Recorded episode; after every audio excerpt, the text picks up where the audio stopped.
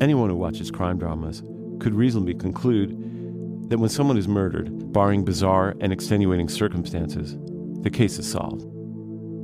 That is, through high tech forensics, moral resolve, or simply the near mythic competence of American law enforcement, killers are ultimately sent to jail. But as an investigative reporter who has worked in one of the most violent cities in the country for nearly 15 years, I can tell you this is not true. And that is the point of this podcast, because unsolved killings represent more than just statistics. It's a psychic toll of stories untold that infects an entire community. The final violent moments of a victim's life that remain shrouded in mystery. I'm Stephen Janis.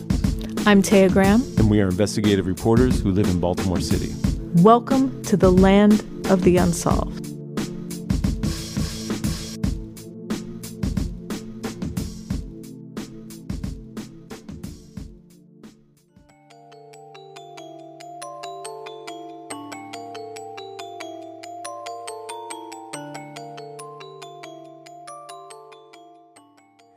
Welcome back to the Land of the Unsolved, the podcast where we explore both the evidence and politics of unsolved murders in the city of Baltimore and beyond. Before the break, we told you about the mysterious death of a young woman in 2011. Her name was Emily Howes, and she was a recent graduate of Loyola University who left a party with a young man and was found dead the next morning in a dumpster. Now, before we move forward, Stephen, can you tell me a little bit about the victim in this case, Emily? Well, a lot of of her friends talked to police, you know, after her body was found, and what we gleaned from that was that she was a energetic, bright young woman with a bright future who had gone to a local university, Loyola, um, studied education, and was waiting to get placement as a teacher, either in Baltimore or somewhere else. Um, she was a world traveler, as someone who traveled during her studies and, and done a lot of exciting things, and a very vivacious person, and someone that was deeply loved by her friends. So it was very sad to read some of the statements they made about her, because uh, you could tell this was a woman who was going someplace and, and had a passion for teaching and things like that. And so just tragic. So, what made her death even more troubling is how she got there. That's because the dumpster was at the bottom of a trash chute, a chute that was connected to every single floor of the 25 story building. A fact that raised an even more mysterious question where was she before she went down the chute? Who was with her before she died? And what, if anything, could the trash chute tell us about how she died? And an even more complicated, did she fall down the chute at all?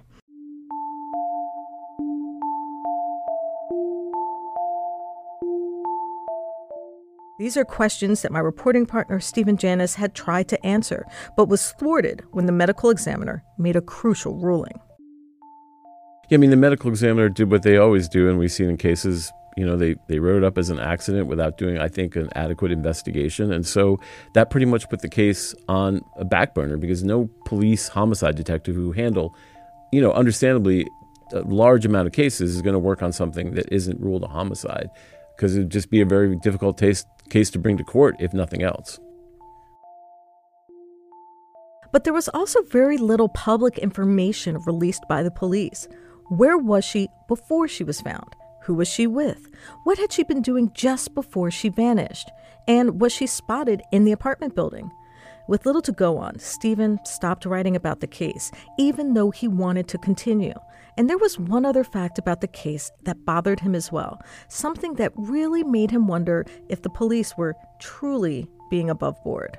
As I said before, it, pretty early on in the case, it came out that there was another death in the building of a person who fell down a trash chute, which always made me think I had to keep working on this case. That's right. A year before, a man named Harsh Kumar had also fallen down the trash chute and died. His case was ruled a suicide. Police never gave a reason that the 30 year old Hopkins technology specialist died, other than that he had been drinking and had taken a strong anti insomnia sedative just prior to his death. And for Stephen, it was just too much of a coincidence to ignore. And I think that's why the case always stuck in my mind because, like, this, sometimes things in Baltimore happen and you just can't rationalize them, but you also can't solve them. So they just kind of stick around in your head. Like, someday I'll get to this. Someday I'll try to tell this story. But you know, um, I, once there were two deaths, it just it was just too weird to let go of. Still, even with the new information, the police weren't talking. And so the case became another dead end in a city that has many. A frustrating tale untold that Stephen couldn't write about, but also could not forget. An impasse that would change with a single phone call. And what was said and why changed everything.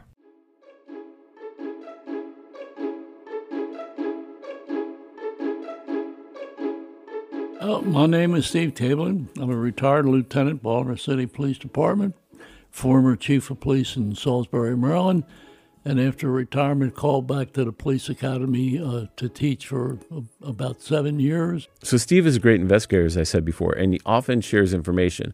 But when he started talking about a young woman found in a dumpster, I was like, wait, hold on a second uh, I need to hear about this. It turned out that Tabeling was not only familiar with the case, but had actually been involved. That's because he'd been hired to look into the case by a relative of Emily's. Well, I was working for a private company, and they you know, we got the job to reinvestigate it. Uh, you know, uh, I, I did the best I could with the case. The the police department uh, the officers that investigated, they, they, they wouldn't talk to me. I saw some discrepancies in the case, but you know, without getting the additional information, I wasn't able to prove anything. Tabeling told Stephen not just about what he learned working the case, but his concerns over how it was handled. Part, part of the theory is that uh, she wanted to go to the bathroom and she left the apartment. And when she came back, she couldn't find the apartment. Finally, she opened the door and she saw this sounds kind of silly. And she saw what she thought was a, a dog entrance to a building. And she opened the door and uh, jumped in. Now, th- th- that's impossible because I, I checked that and you can't hold that open. You, you could have never done it yourself. I mean, Steve is a really thorough investigator, and if he has a litany of concerns about the case and questions about the case that he couldn't answer, to me, it was like a sign that I needed to look into the case or that we needed to cover it. He even spoke to the medical examiner, a conversation that left him with doubts. Uh, I talked to the medical examiner and asked the medical examiner. She called uh, she called it an accidental death and I could never get this medical examiner to explain to me how it'd be accidental. And she said she interviewed all the police and all, and, and she felt confident that she did this herself.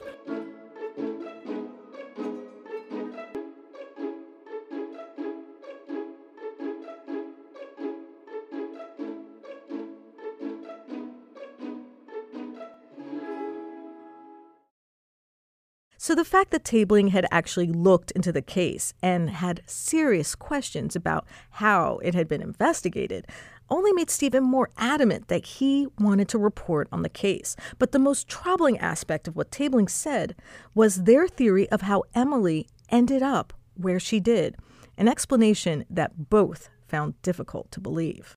Yeah, I mean, that just sounded absurd to me um, that a young woman would leave a, an apartment and walk around naked in a hall and then climb through a, a hole like she was going, uh, you know, through what he described as like a door, a little door that you would have for a pet. I, I, I really couldn't wrap my mind around it. It didn't make any sense to me. But even with Tabeling's impression that the investigation was flawed and the fact that the veteran homicide detective had doubts about how investigators had interpreted the evidence, there was little new information to go on. That was until Tabeling revealed something else, something he had in his possession, which would open up a whole new chapter in the story. All that coming up next on the Land of the Unsolved. Hey, this is Taya Graham from the Land of the Unsolved. If you enjoy our podcasts and would like us to investigate even more cases, consider supporting our work by either subscribing on our anchor page, or you can also buy one of the books Stephen and I wrote that are available on Amazon and a variety of other websites. Why Do We Kill? The Pathology of Murder in Baltimore, written with former homicide detective Kelvin Sewell, and You Can't Stop Murder Truths About Policing in Baltimore and Beyond, also in collaboration with a former detective and guest on our show, Stephen Tabeling. Or if you're in the mood for a fictive take on how Baltimore's struggle with violence and aggressive policing has affected the psyche of the city, I recommend you pick up This Dream Called Death, a book Stephen wrote while he was covering the city's failed attempt to implement zero tolerance policing and how he reveals the truly corrosive power of that policy by casting it into an alternate reality where the mind and our dreams become the new frontier for government surveillance.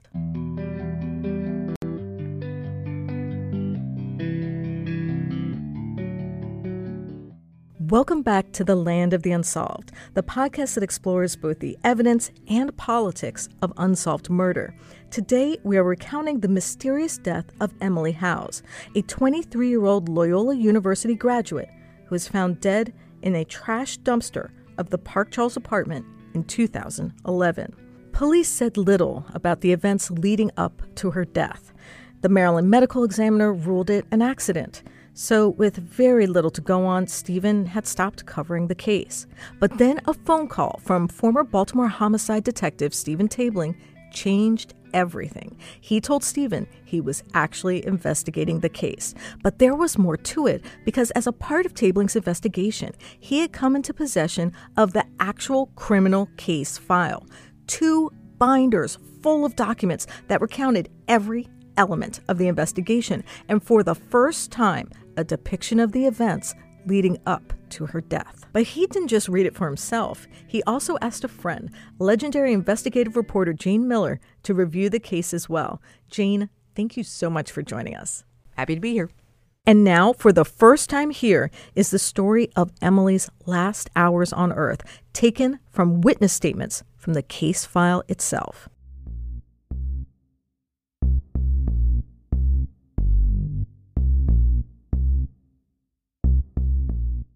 The night of October 15th, 2011, was like any other for Emily and her friends from college. Emily had attended and graduated from Loyola just a year earlier and was waiting on a job in her chosen path of education. So we're talking about October 15th, 2011, which was a Saturday. So Saturday night, you know, like many, many, many young people, all people, Emily was out partying with friends, not in the part of town where the apartment building is, but in another part of town. And in the course of this socializing, et cetera, in the partying, she met this particular individual who is a medical student, was a medical student, who happened to live in the Park Charles apartment.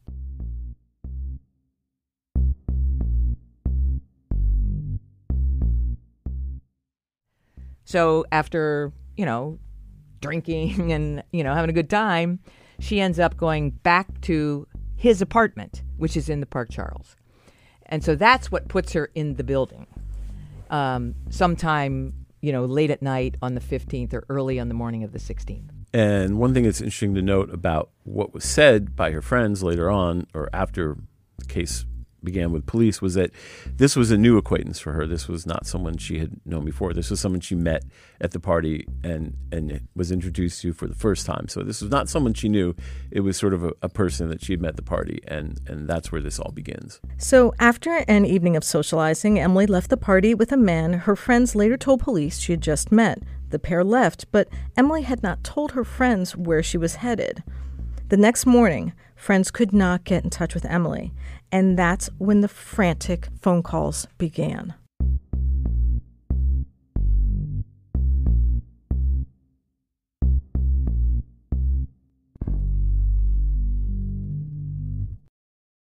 Now, we know from the police reports, uh, from what this young man eventually told police, that her friends had been calling her cell phone and it had not been answered, which started a panic with them because they didn't know where she was headed that night. So they didn't really know where she was. And um, so that's why they kept calling. That's also not unusual for friends to, you know, keep track of one another, check up on one another, especially if, the, if initially they don't know exactly where she went. And so that was the very first indication that something was terribly wrong because the young man on the other end told her friend that Emily had left his apartment and had not returned.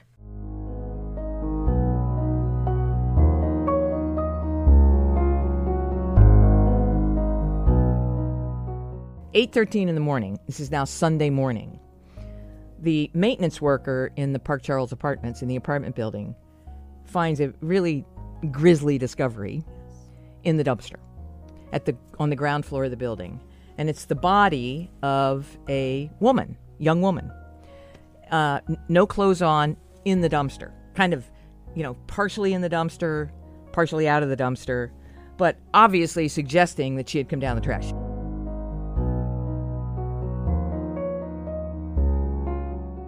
Police began investigating, but were stumped. For one thing, they had no way to identify the body. And two, this task was made particularly difficult by the fact that the dumpster was connected to a trash chute. Jayne, can you describe for us how this trash chute system works? Well, this is a tall apartment building, first of all. Um, it's actually two towers, and it's really downtown Baltimore. And so, you know, the trash chute goes all the way through the building, and each floor has access to it. But the access to the trash chute is a really critical part of the questions about this story because this isn't some big opening to get into the trash chute. But that's how it that's how it works. So all of the trash comes down through that chute, you know, from each floor. Everybody uses the trash chute, dumps the trash in that. So she's down there. I mean, in the dumpster, and obviously people keep putting the trash down the chute. But then, a chance encounter between a police officer on the scene and a resident changed everything. You know, from the notes in the case file, uh, uh, a patrol officer or a uniform officer on the scene talks about observing a young man in the lobby carrying a plastic bag, and according to the notes, says this man was observed exiting the lobby. I'm not ex- exactly sure what that means. It turns out the encounter was with the medical student who lives in the apartment that Emily was visiting. So this is how police were able to identify begins the process of how they were able to identify the body in the trash. The medical student in the in the lobby tells the officer that it, he's searching for the woman who had been in his apartment. Um, and I, I think we are to presume from the case notes that what was in the trash bag were her belongings. But this is a critical in terms of identifying her and quickly identifying her, I might add. I mean, this wasn't a case that went days and days and days without being able to identify her. They were able to identify her that day. The police officer in the report writes that she encountered the man after she asked what he was doing. The man explained to her that a visitor had left his home last night and had not returned.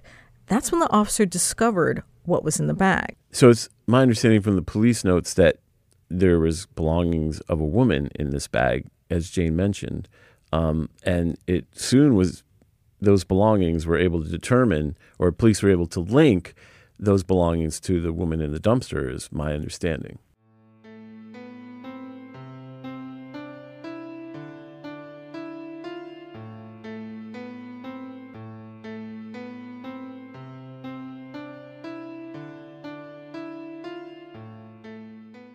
In the bag that the resident medical student of the apartment was was carrying was this is according to the case notes female clothing a purse cellular phone and photo id and he advised the officer that friends were looking for the woman that he was with.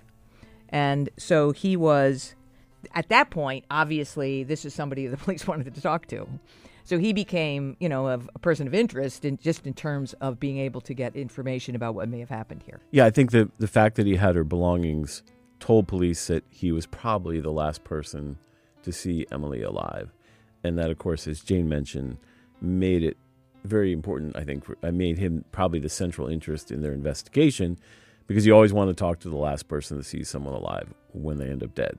The report about how police came to possess Emily's belongings differed from what was written in the summary. The summary says a white male contacted police in the lobby, but the officer wrote that the male was observed exiting the lobby. However, the actual police report, to quote directly from the report, a white male was observed exiting the lobby carrying plastics containing various articles of female friends whose whereabouts was unknown, the officer wrote. Nevertheless, police took the young man in for questioning, an interview that we have obtained the transcript of. But before we get to it, the police also served a search warrant, along with knocking on the door of residents both above and below the apartment where Emily had apparently entered the trash chute.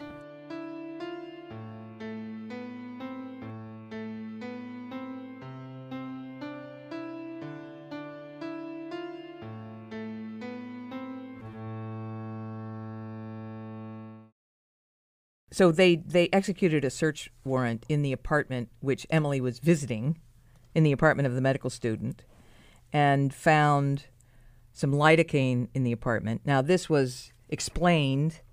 I think we need to point out that that the medical student had a roommate, and um, so the and the roommate also confirmed that Emily Howes was in the apartment because he saw her. He was up actually getting up. He worked in the medical field as well and was getting up early in the morning to go to work and saw her f- come into the apartment and saw her for some period of time, very short period of time.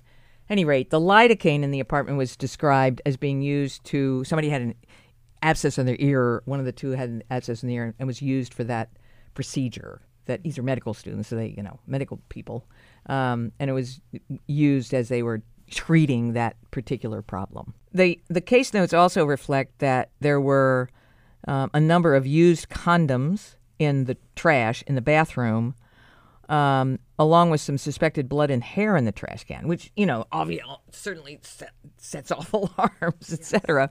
And that there was a scalpel with um, some blood in the sink. But again, you know, there's an explanation here that one of the two men who lived in the apartment had a problem with an ear, and that there was some treatment going on. You know, just you know how you treat cuts or whatever yourself.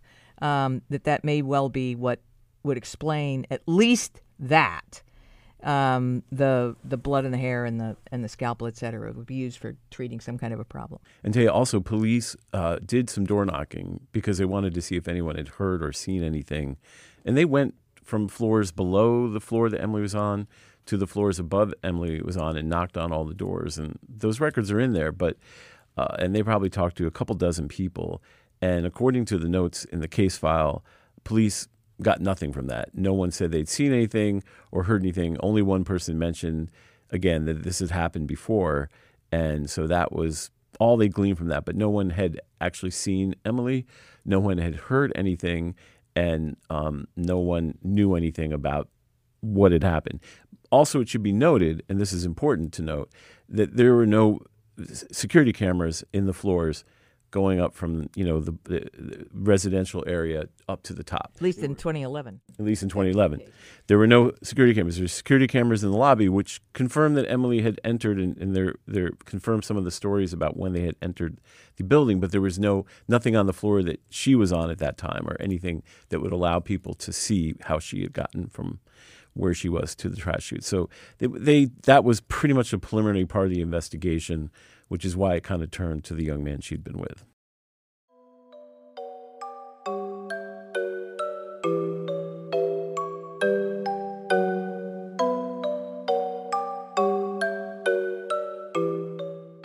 Records show police tested the DNA of both young men who lived in the apartment. So, Jayne, although the records show that police tested the DNA of both young men, did they actually perform any tests on Emily Howes's body? Not that not that it not that is evident in the case file that we have. Um, in terms of you know if there was you know well you know part of the story here is that she and the medical student had sex. So there's not a whole lot you know additional like rape kit testing or anything like that might reveal. Um, there could be but you know there's there's it's already acknowledged that she and the and the medical student they were in the apartment together and they had sex together. But it could be of interest to look for the DNA of the roommate, perhaps, on Emily Howes's body, or or anything else that might, you know, exactly. But no, as far as you can tell from the case file, that there that those kinds of that kind of testing was not performed. However, there was some key missing evidence as well. Well, I think it's interesting because if you look in the case file, phone records weren't pulled as far as I could tell, and you know, so there's no indication of who he might have been calling or who might have been using her phone or, you know, even tra- tracing where her phone was. So uh, that was something that struck me as kind of odd because I would have thought they would have pulled phone records to to kind of get a sense of what calls were made at what time, right? You know, and, and who might have been trying to get in touch with her or who she might have been trying to get in touch with. Uh, it's kind of a way to figure out where people are at the moment, but uh, nothing was pulled. But for police, all these questions would boil down to the interview that took place the day Emily's body was found with the last person to see her alive. All that coming up on the next episode of The Land of the Unsolved.